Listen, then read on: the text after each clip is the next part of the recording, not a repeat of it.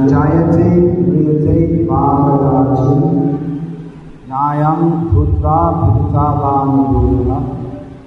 अजो नित्य न हन्यते, हन्यमाने शरीरे। ये एक बहुत ही प्रसिद्ध श्लोक है। जिसका तात्पर्य वैदिक संस्कृति की विधि है और अध्यात्म ज्ञान की विधि है। तो बहुत से धार्मिक लोग जो इसी बात को नहीं मानते। इसके बारे में कुछ धारणा नहीं बोलते कि आत्मा या सोल या रूप का फ़ायदा होते हैं शरीर के साथ। तो इस भूल धारणा कैसे होते हैं? होती है देहात्म बुद्धि से। देहात्म बुद्धि का मतलब ये देह ये शरीर नहीं है और शास्त्र का मंतव्य है कि ये देहात्म बुद्धि भव बंधन का कारण है। यही शरीर नहीं है।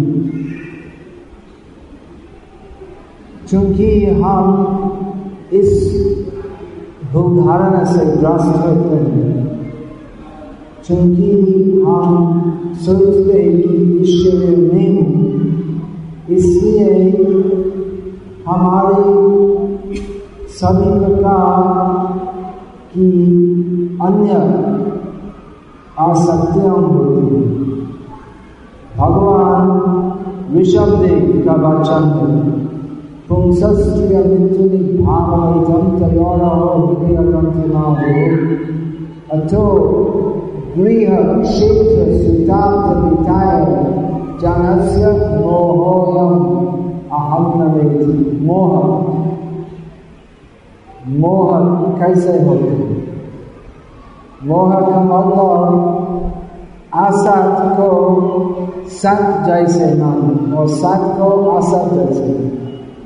मतलब पूरी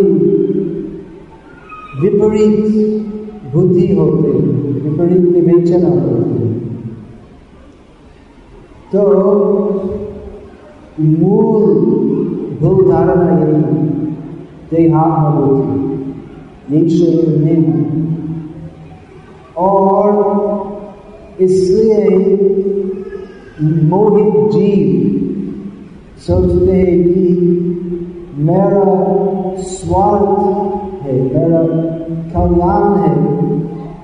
इस शरीर का इंद्रिय सुख के द्वारा क्योंकि हमारा कुछ भी पता नहीं है कि सुख भौतिक इंद्रियों के द्वारा संभव नहीं है। इसलिए हम माया, कृष्ण की बहिरंग शक्ति से मोहित होते हैं। और हम सोचते हैं कि इस शरीर का इंद्रियों का तर्पण करना ही सुख और सभी प्रकार का इंद्रिय तर्पण सबसे महान है। या सबसे तीव्र वो स्त्री स्त्री पुरुष आकर्षण इसलिए ऐसे बोलते हैं कि उस स्त्री पुरुष आकर्षण से इस पूरा मोहित जगत, मोहित रहते हैं। और वो पहले मैं ईश्वरीय हूँ। और इस स्त्री पुरुष आकर्षण से और सभी प्रकार की भूल धारणा भौतिक आसक्तियाँ का विस्तार होता है। तो एक पुरुष सोचते हैं कि ये स्त्री ये नारी मेरी स्त्री है। और एक स्त्री सोचते हैं कि ये पुरुष मेरा स्वामी लेकिन वास्तव में वो स्त्री तो स्त्री नहीं है और पुरुष पुरुष नहीं शरीर पुरुष का रूप होते हैं या स्त्री का रूप होते हैं? लेकिन शरीर अनित्य है और आत्मा स्थायी है सनातन है। तो इस प्रकार भौतिक नारित्व या पुरुषत्व तो सब माया माया का प्रकाश है। लेकिन इस मोह का प्रभाव के अनुसार हम सबसे मैं ईश्वरी हूँ।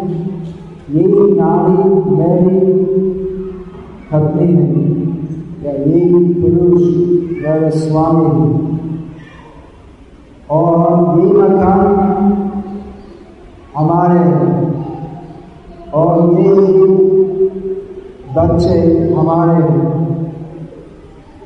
और ये लोग हमारे स्वजन और ये सब संपत्ति मेरे और ये देश मेरा है तो ऐसे माया का विस्तार तो इसलिए आध्यात्मिक ज्ञान और आध्यात्मिक जीवन का मूल या पहला सोपान यही समझ कि हम शरीर नहीं है। हम सनातन आत्मा है। शरीर का विनाश होगा, लेकिन आत्मा अविनाशी है। आत्मा का विनाश कभी भी नहीं होते। तो जब तक हम इसी ज्ञान को प्राप्त नहीं होते तब तक सब कुछ जो हम करते हैं, धर्म का नाम है तो वो इस भूधारणा युक्त होने से तो कभी भी पूर्ण धारणा नहीं हो सकती। भगवान या गॉड, अनेक नाम है अलग अलग भाषा में। लेकिन चैतन्य महाप्रभु की शिक्षा में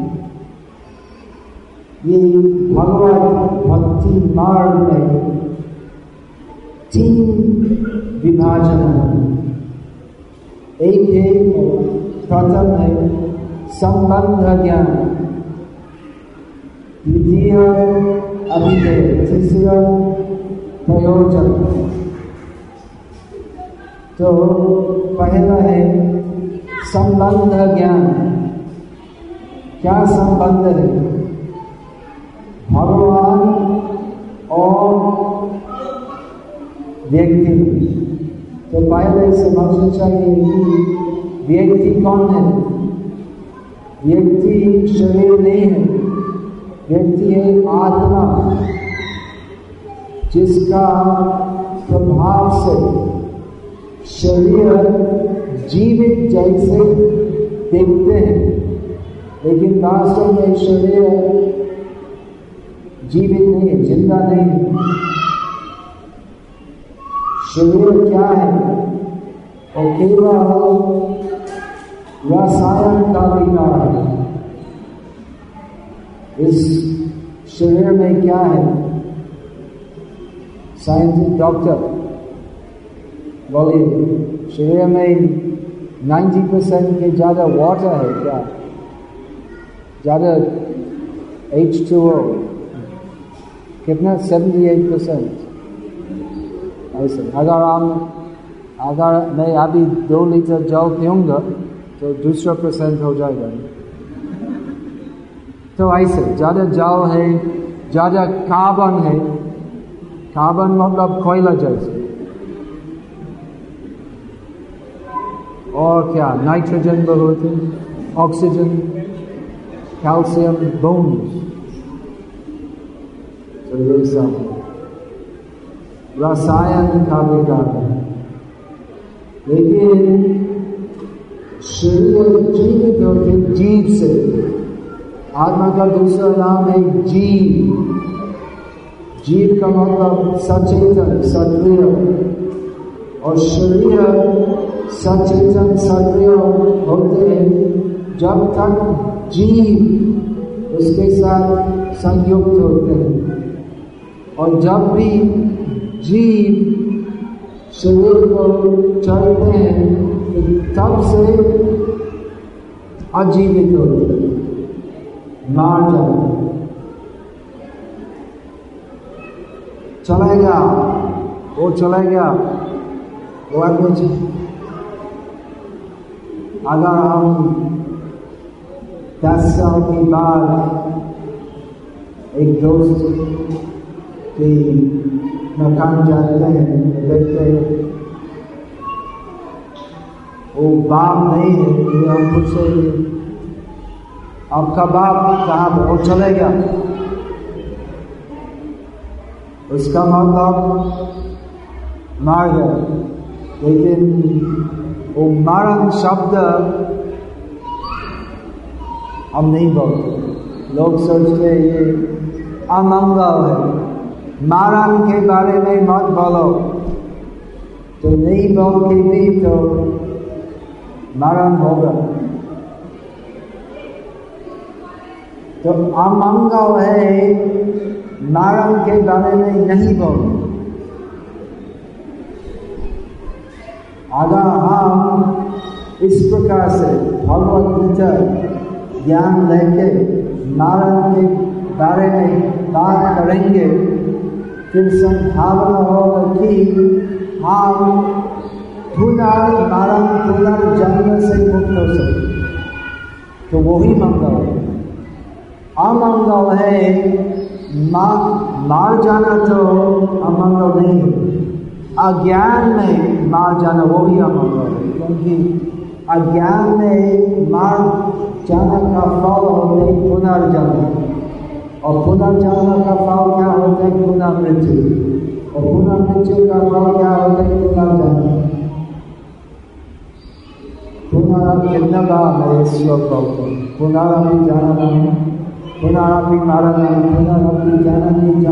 जन जब तक हम इसी प्रकार की चर्चा नहीं करते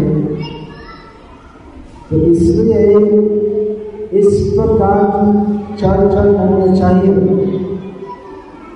कि मैं सनातन हूँ। मैं सच्चिदानंदमय हूँ। मेरा संबंध है भगवान श्री कृष्ण के साथ। देव पूर्ण पुरुषोत्तम भगवान सच्चिदानंदमय है। और मैं सामान्य पुरुष सच्चिदानंदमय जीव हूँ भगवान श्री कृष्ण का अंश हूँ और सेवा हूँ तो यही समझना चाहिए कि शरीर का नारायण होते हैं लेकिन आत्मा सनातन है और इसलिए शरीर यात्रा अर्थात जीवन का समय मतलब जब तक इस शरीर चलते रहते हैं तो तब तक ऐसा प्रयास करना चाहिए। संबंध ज्ञान प्राप्त करने से जिससे पुनर्जन्म नहीं हो। तो इसलिए संबंध ज्ञान, अभिनय और प्रयोजन भगवत विज्ञान के तीन विभाग के बारे में अच्छी तरह मालूम होना चाहिए तो संबंध ज्ञान यही यही सब समझ कि शरीर क्या है? शरीर और आत्मा में क्या अंतर है? आत्मा और पारमात्मा में क्या संबंध है और क्या अंतर है? तो यदि हम इसी ज्ञान अच्छी तरह नहीं समझते। तो संभावना है, हम आत्मा के बारे में इतनी बड़ी भूल धारणा करेंगे कि हम सोचेंगे कि शरीर ही आत्मा है।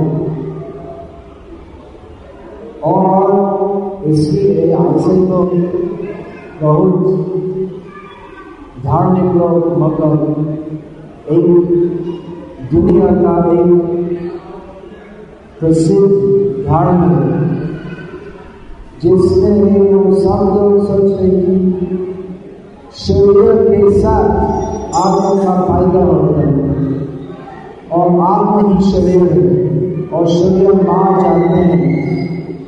और एक दिन आएगा विचार का दिवस, जिसमें भगवान या गौर आएँगे और सबका विचार करेंगे। और वो शरीर जो मार गया है, वो पुनर्जीवित होगा, क्योंकि शरीर ही आत्मा है।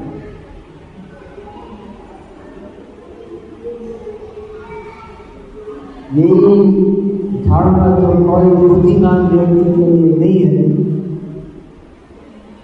लेकिन क्या है माया का प्रभाव ऐसे है कि हम देखते हैं कि बहुत सारे बुद्धिमान व्यक्ति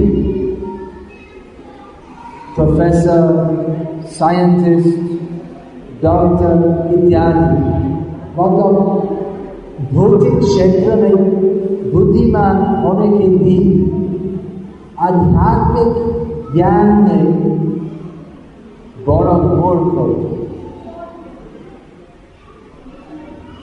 ऐसा है कि बैंगलोर में बहुत बहुत नहीं लेकिन कहीं क्या बोलते हैं, इंडियन स्पेस शाखा का अंतरिक्ष का अनुसंधान है विभाग स्पेस रिसर्च अमेरिका में भी है। Institute of Space Research, something like that. तो ऐसा है बैंगलोर में भी मतलब तो बुद्धिशाली लोग हैं सब एस्ट्रोफिजिक्स पीएचडी ऐसे है लेकिन उनमें कहीं है कहीं रिसर्च साइंटिस्ट है जो बैंगलोर का एक बाबा को भगवान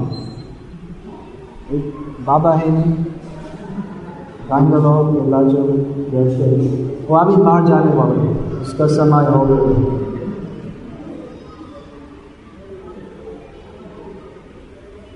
तो आप विचार कीजिए। तो कैसे संभव है कि लोग जिनकी बुद्धि कम नहीं है, मानते हैं कि वो बदमाश जादू दिखाने वाला, भगवान। तो कैसे संभव ये माया माया का प्रभाव। क्योंकि आध्यात्मिक ज्ञान नहीं है। इसलिए क्या अध्यात्म क्या है? और क्या नहीं है? आध्यात्मिक और भौतिक में क्या अंतर है? क्योंकि इस ज्ञान से युक्त नहीं है। इसलिए वो सब के सभी धार्मिक प्रयत्न सब बेकार। तो इसलिए वैष्णव आचार्य प्रयास करते हैं, विशेषकर शिष्यों को। और जन साधन को इस आध्यात्मिक ज्ञान परिवेशन करें शिव प्रभुपाद एक महान वैष्णवाचार्य थे वह है शिव प्रभुपाद पूरे दुनिया में कृष्ण भक्ति को चाहिए लेकिन विशेषकर इसी विषय पर प्रचार किया बार प्रभुपाद इस श्लोक न जायते नियते ना भूला भविता वाम अजो नित्यम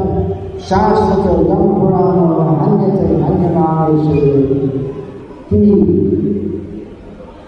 आत्मा का जन्म आत्मा का मृत्यु कभी भी नहीं होती आत्मा सनातन है। जो नित्य ज्ञान शाश्वत गंभीर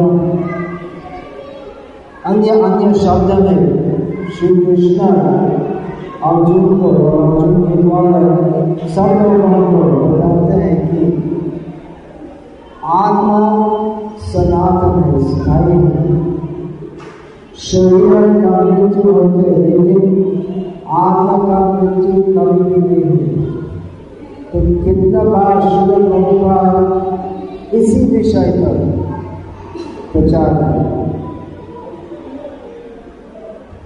एक बार जब मैं पहले पहले इसको में जुड़े हुए लंदन में एक गुरु भाई मुझको बताया कि एक बार लंदन में शिल प्रभुपाद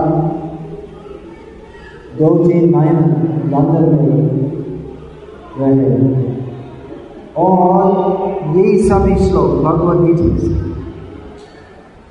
प्रवचन एक रोज हर एक श्लोक पर प्रवचन और इस सीरीज़ में तो बार बार अन्य अन्य प्रकार से श्री कृष्ण इस विषय स्पष्ट करते हैं कि शरीर अस्थायी है, आत्मा सनातन है।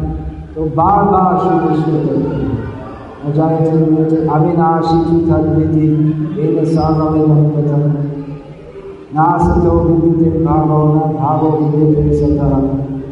तो बार बार अलग अलग परिप्रेक्ष्य श्री कृष्ण अर्जुन को बोलते हैं कि शरीर अस्थायी है, आत्मा सनातन है।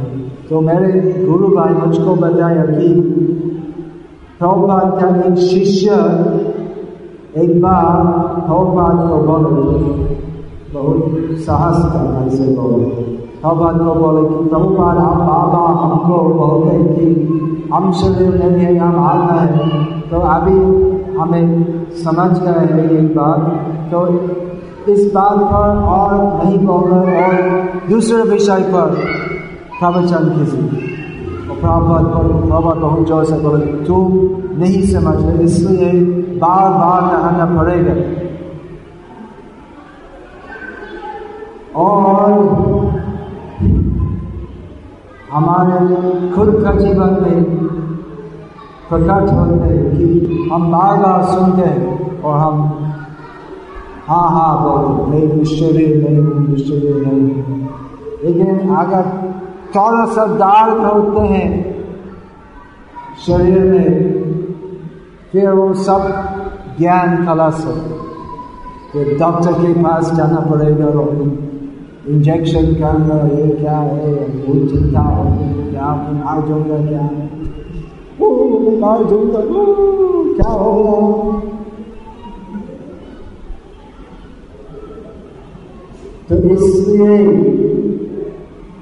श्री कृष्ण बार बार कहते हैं और वैष्णवाचार्य बार बार कहते हैं कि हम ईश्वरीय नहीं है, ईश्वरीय अस्थायी है, लेकिन आत्म सनातन है, भगवान सनातन है, हमारा सनातन संबंध है कृष्ण के साथ और ये सब संबंध जो है भौतिक स्थिति वो सब अस्थायी है हमारे माँ बाप है भाइयों बहनों दोस्त पड़ोसी दुश्मन ऐसे सब है लेकिन बाप तो बाप नहीं माँ तो माँ नहीं शरीर का माँ शरीर की माँ दुश्मन भी दुश्मन नहीं। यही सब एक्चुअली सब हमारे प्रिय है सब हमारे भाई बहन है क्योंकि परम पिता है कृष्ण ऐसे वसुधैव कुटुंबकम अगर हम चित्र समझते हैं कि पिता हमसे जगतो माता दात पिता हम तीन श्री कृष्ण परम पिता है। सब प्राणी केवल मनुष्य जाति नहीं तो सब वृक्ष, कीट कृमि पशु, पक्षी, वनस्पति, अंगुर, सब प्राणी के अंदर आत्मा है। सब पिता भगवान के संतान है। इस दृष्टि होते हैं। वसुधा तो सब हमारे भाई बहन अगर इस दृष्टि नहीं होते, फिर बंधु शत्रु भाव हो। तो ये व्यक्ति मेरा बंधु है। क्योंकि मेरे साथ ऐसा व्यवहार करते हैं जो मेरा इंद्रिय सुख के लिए अनुकूल होते और वो व्यक्ति मेरा शत्रु क्योंकि मेरा इंद्रिय सुख में विघ्न देता है। लेकिन अगर हम समझते हैं कि इंद्रिय सुख मेरा स्वार्थ है। मेरा कर्तव्य है धन सब प्रयास श्री कृष्ण का सुख के लिए करना चाहिए क्यों बंधु शत्रु भेदभाव नहीं होते तो ऐसे समबुद्धि होती है ब्रह्मभूत प्रसन्ना न शोचति न कांक्षति समस्तेषु भूतेषु मद्भक्ति लभते राम जो ब्रह्मभूत है अर्थात आध्यात्मिक स्थिति में अधिष्ठित होते हैं। प्रसन्न होते हैं। प्रसन्न चेत सो याशु प्रसन्न होते हैं क्योंकि जानते हैं कि न शोचती न कांक्षती। मेरा कुछ संबंध नहीं है इस भौतिक स्थिति के साथ। इस भौतिक संसार में सृष्टि स्थिति प्रलय होते हैं। महाकाल में सृष्टि स्थिति प्रलय होते हैं।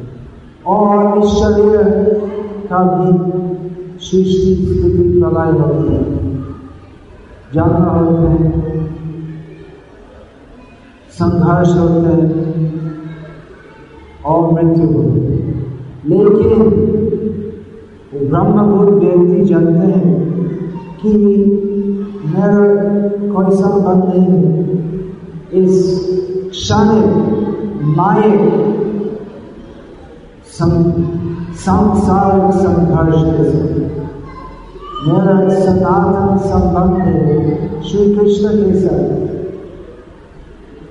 तो इसलिए कोई भौतिक वास्तु प्राप्त करने के लिए उत्साही नहीं होते और अगर किसी भौतिक वस्तु जो वो ब्रह्म व्यक्ति का हाथ में है एक संपत्ति है अगर टूट जाते हैं या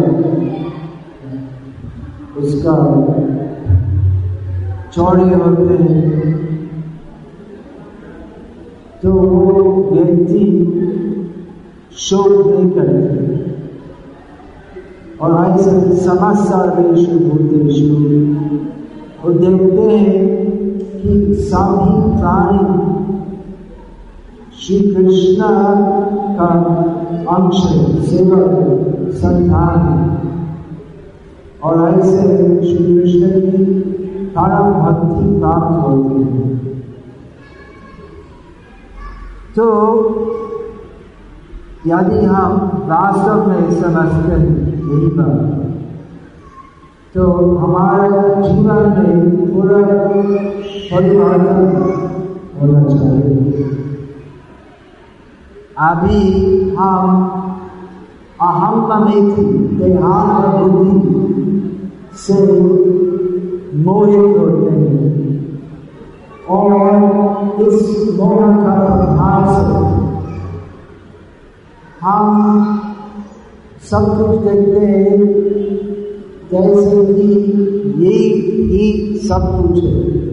मैं ईश्वर हूँ, ये मेरा परिवार है, ये मेरा मकान है, ये मेरा व्यापार है तो यही ही सब कुछ और मेरा व्यापार लाभ मेरा लाभ और मेरा परिवार का सुख मेरा सुख परंतु यदि हम समझते हैं कि ये सब क्षणिक मैं इस शरीर धारण करने के पहले बहुत से शरीर धारण किया है। और इस शरीर चढ़ने के बाद मैं अन्य शरीर में प्रवेश करूँगा तो यानी हम इस इस आध्यात्मिक ज्ञान से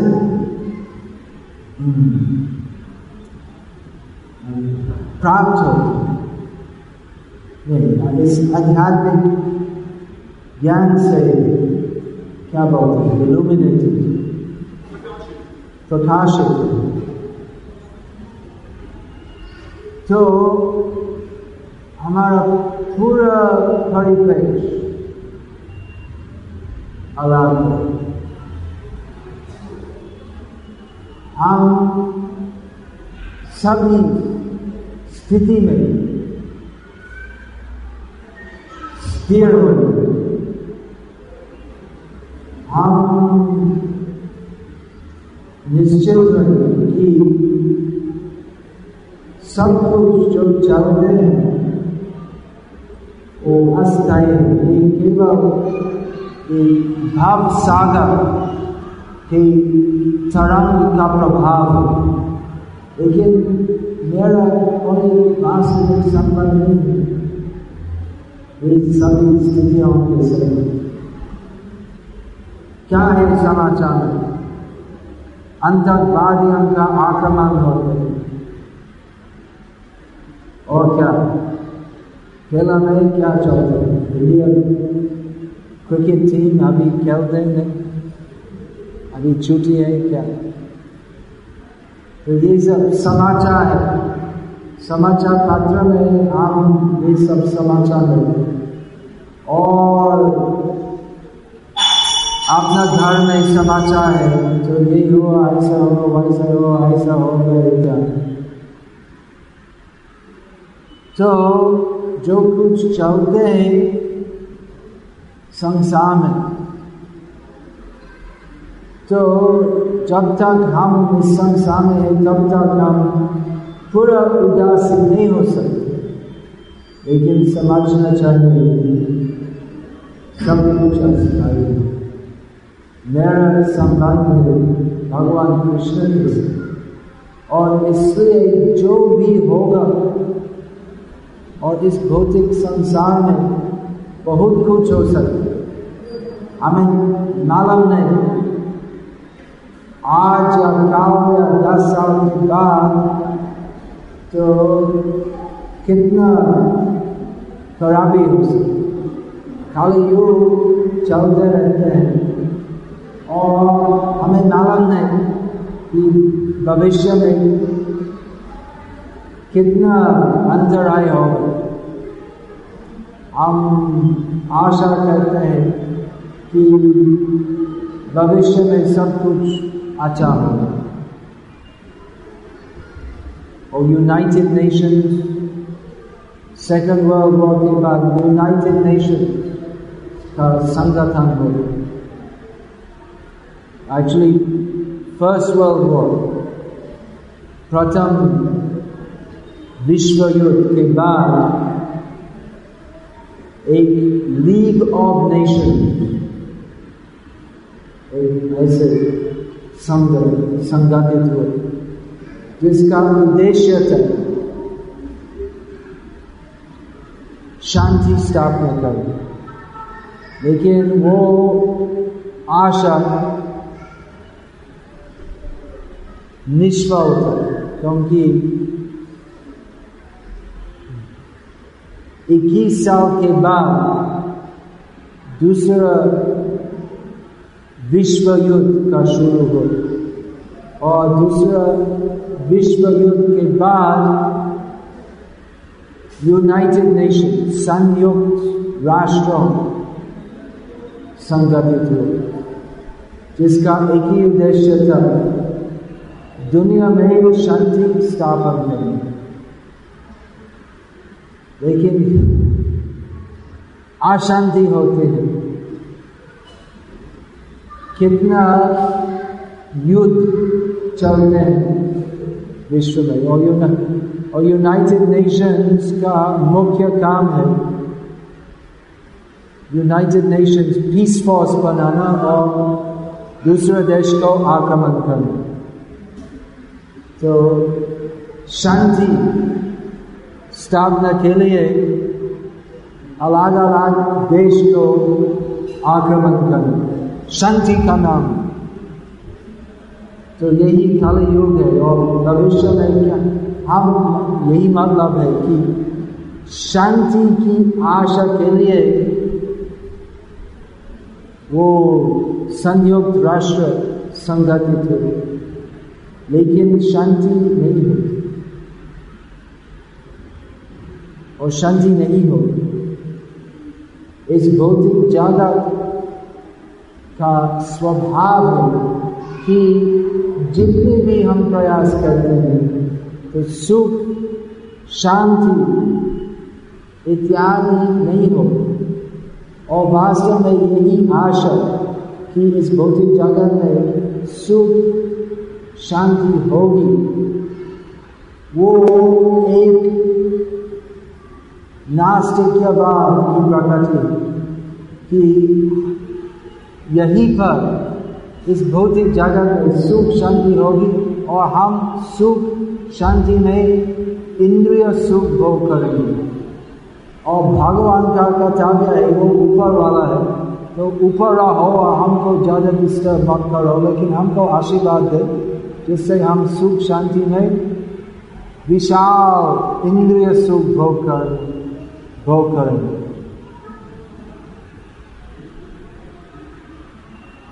तो यही आशा कि इस जगत में हम सुख शांति प्राप्त करेंगे।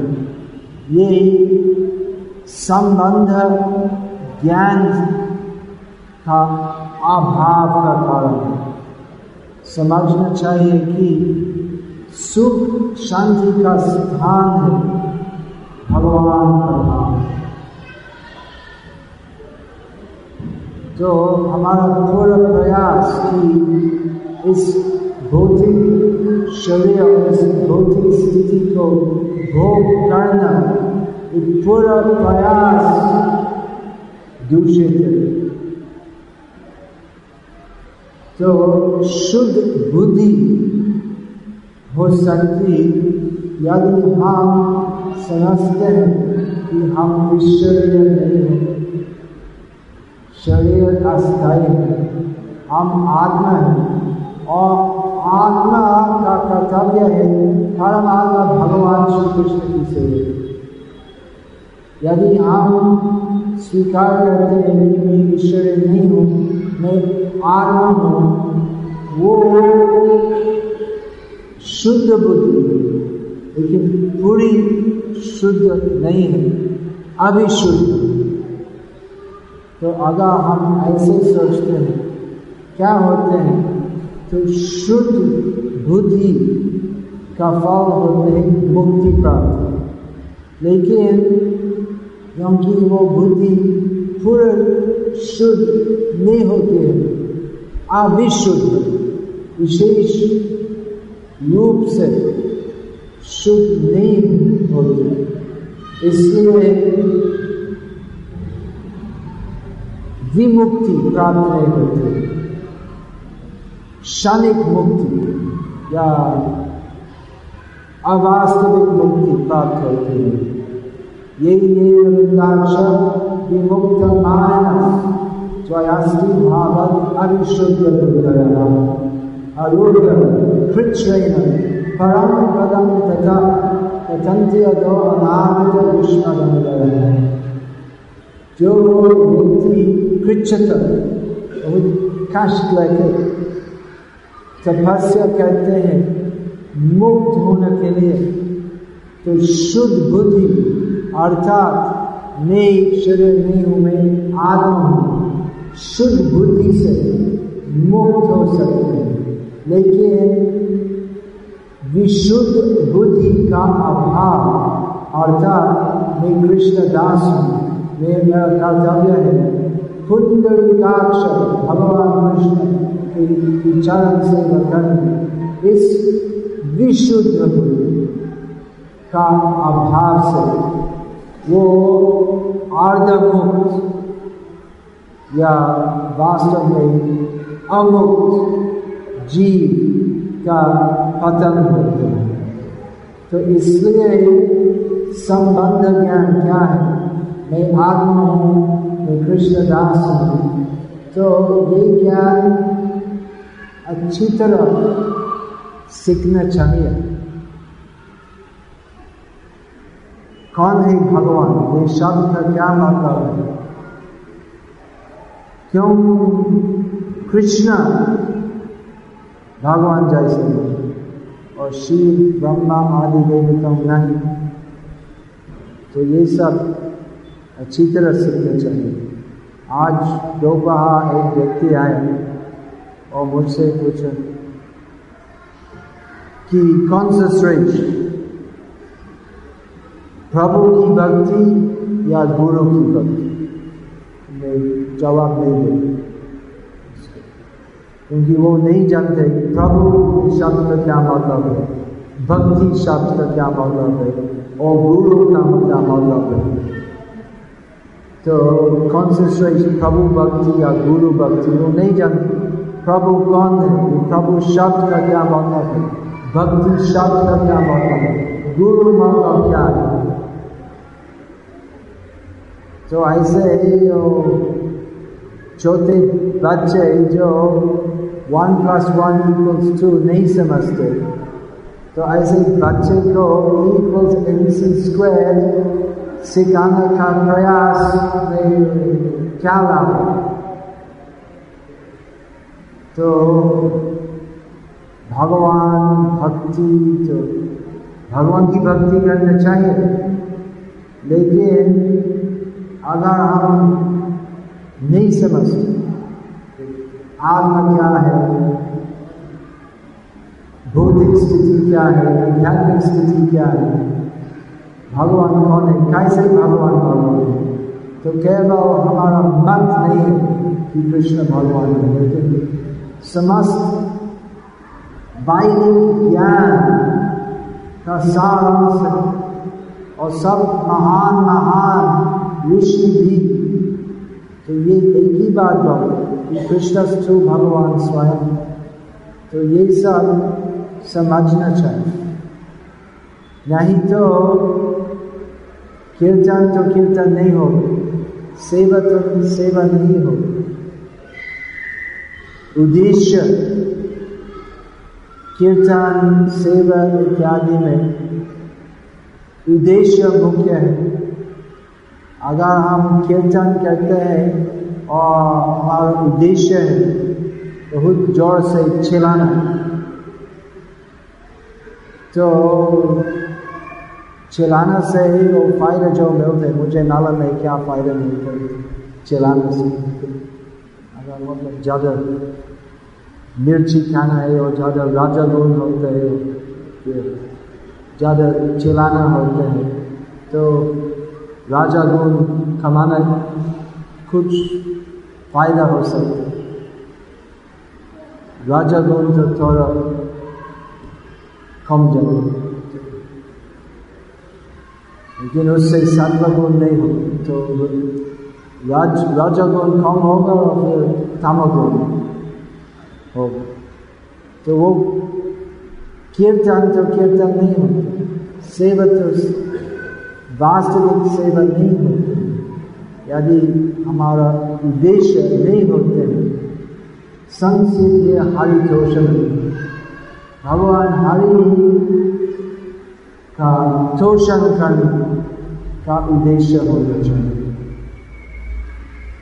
कीर्तन करो, सेवा करो, लेकिन साथ साथ श्रवण करना चाहिए। आज सुबह यशोमती नंदन प्रभु के साथ इसके बारे में हमें थोड़ी चर्चा की कि इस सुबह का कार्यक्रम मॉर्निंग प्रोग्राम जो सब इसको में जो मंगल आरती तुलसी आरती सब होते हैं। लेकिन मुख्य अंग है श्रीमद भगवत प्रवचन, जिसमें भगवत तत्व ज्ञान परिवेशित होते हैं। तो अगर हमारा अभ्यास नहीं होते हैं, भगवत तत्व ज्ञान चर्चा करें, श्रवण करें तो कीर्तन करके भी फालतू हो। फालतू मतलब वो कीर्तन तो कीर्तन नहीं हो। तो श्रवण करो। श्रवण कीर्तन दोनों एक साथ होना चाहिए श्रवण कीर्तन और सेव श्रवण कीर्तन करो अनुखंड असत पचाव छाड़ी श्रवण कीर्तन सदैव करो और असत गपशप छोड़ो श्रवण कीर्तन करो कृष्ण के बारे में। तो ये भगवत तत्व ज्ञान का मूल यही संबंध ज्ञान। कि शरीर नाशवान है और आत्मा अविनाशी है और आत्मा का एक ही कर्तव्य है। अविनाशी भगवान कृष्ण की प्रेममयी सेवा करें हरे कृष्ण। कुछ प्रश्न है?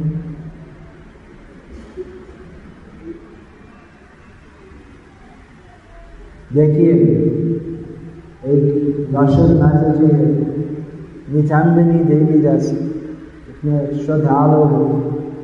तो हिंदी का एक शब्द भी नहीं समझते, लेकिन आते हैं कल्चर विश्वास है कि सुनने से भक्ति बढ़ेगी। प्रभुपाद भी ऐसे बोले प्रभुपाद जब भारत में, हिंदी में प्रवचन दिए। और इनके सब अमेरिकन शिष्यों भाग गए। कहाँ भाग जाते हैं? प्रभुपाद हम हिंदी में नहीं सुनते। बैठो, सुनो। सुनने से आध्यात्मिक कल्याण होगा।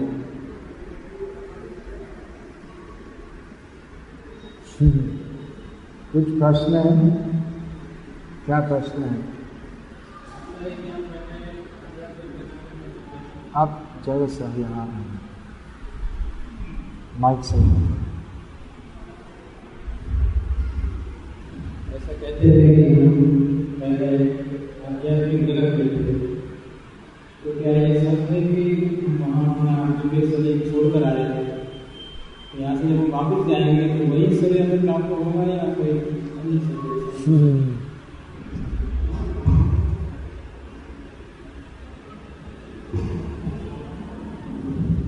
स्वरूप ज्ञान, संबंध ज्ञान का सर्वोच्च स्तर है स्वरूप ज्ञान। मेरा स्वरूप क्या है? मैं क्या गोपी हूँ या लोग हूँ या मयूर हूँ या ब्रज का वृक्ष हूँ। आप क्या है?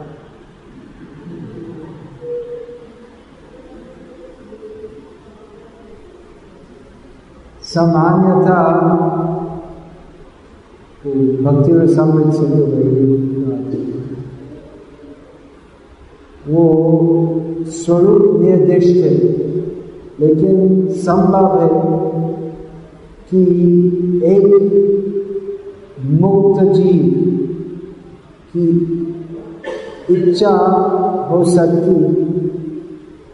अन्य प्रकार से श्री कृष्ण की सेवा करना और उसमें अन्य रूप धारण करते हैं। आप समझते हैं? मुझे भी नहीं समझते। लेकिन ऐसा शास्त्र का है। हमारे मुख्य आचार्य रूप गोस्वामी का है तो प्रभुपाद बहुत बार बोले, जब भक्तों प्रभुपाद से पूछते, आध्यात्मिक जगत की स्थिति के बारे में प्रभुपाद बोले कि, ये ज्ञान भौतिक बुद्धि के अतीत है तो जाओ तो वहाँ पर क्या होगा? देखेंगे फिर समझ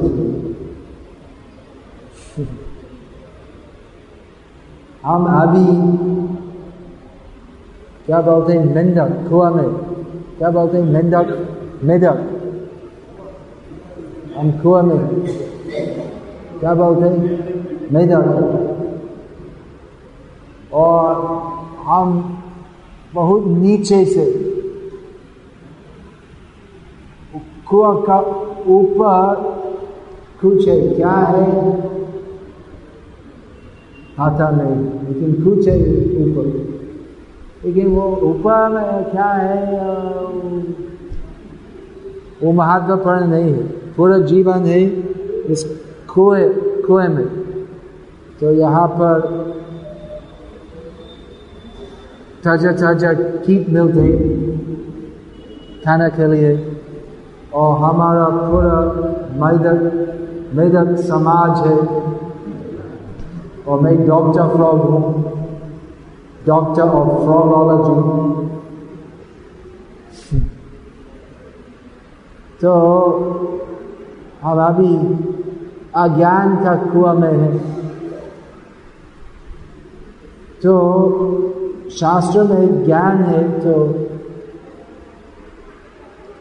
वो आध्यात्मिक जगत किस प्रकार है? लेकिन अनुभूति तो केवल बोलने से अनुभूति नहीं होती। तो ये उदाहरण दिया था आज कि थाईलैंड में श्यामदर्श स्वयं थाईलैंड में एक फल है दुरियन बोलते कोई थाईलैंड गया है, छुट्टी के लिए, काम के लिए दुरियन उसका बहुत खराब बात वो है, लेकिन थाई लोग और चाइनीज़ लोग उसको बहुत पसंद करते और होटल में दुरियन का मौसम में वो साइन लगाते हैं। दुर, दुरियन फल अंदर लाना मना है। क्योंकि उससे इतना सा बात दूर होती तो उसका स्वाद है वो बहुत गर्म होते हैं और थोड़ा सा मीठा होते हैं और एक बार ले होता है। बहुत अच्छा बहुत खराब लगा तो अभी आप सब समझते हैं, दुरियन का स्वाद कैसे है?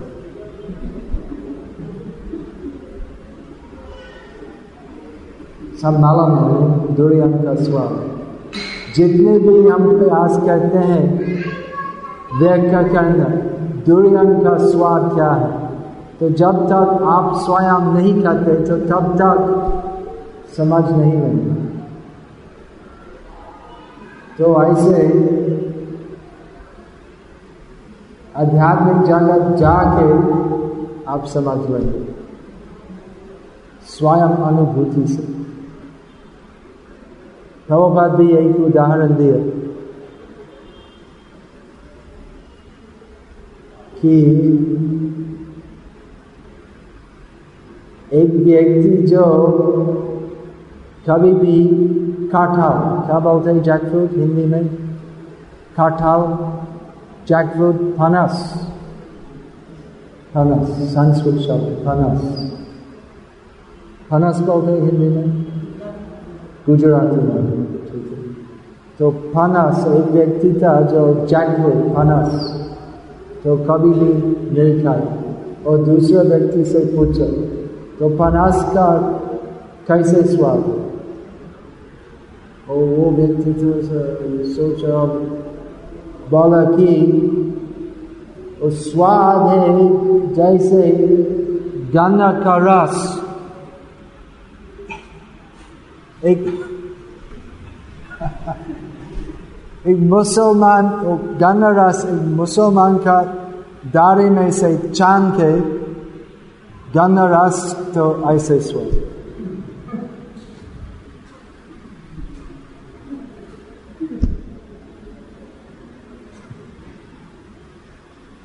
तो आप जाइए गोलोक धाम और फिर अनुभूति होगी फिर आप समझ लेंगे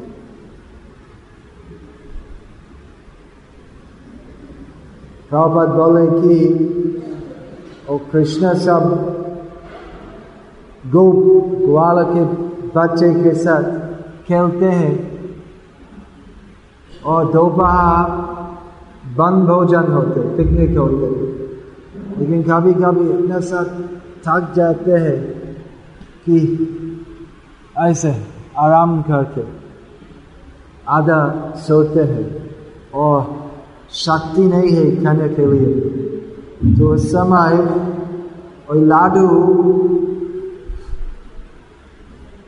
क्या बोलते हैं? तो लाडू स्वयं मुँह में आते हैं।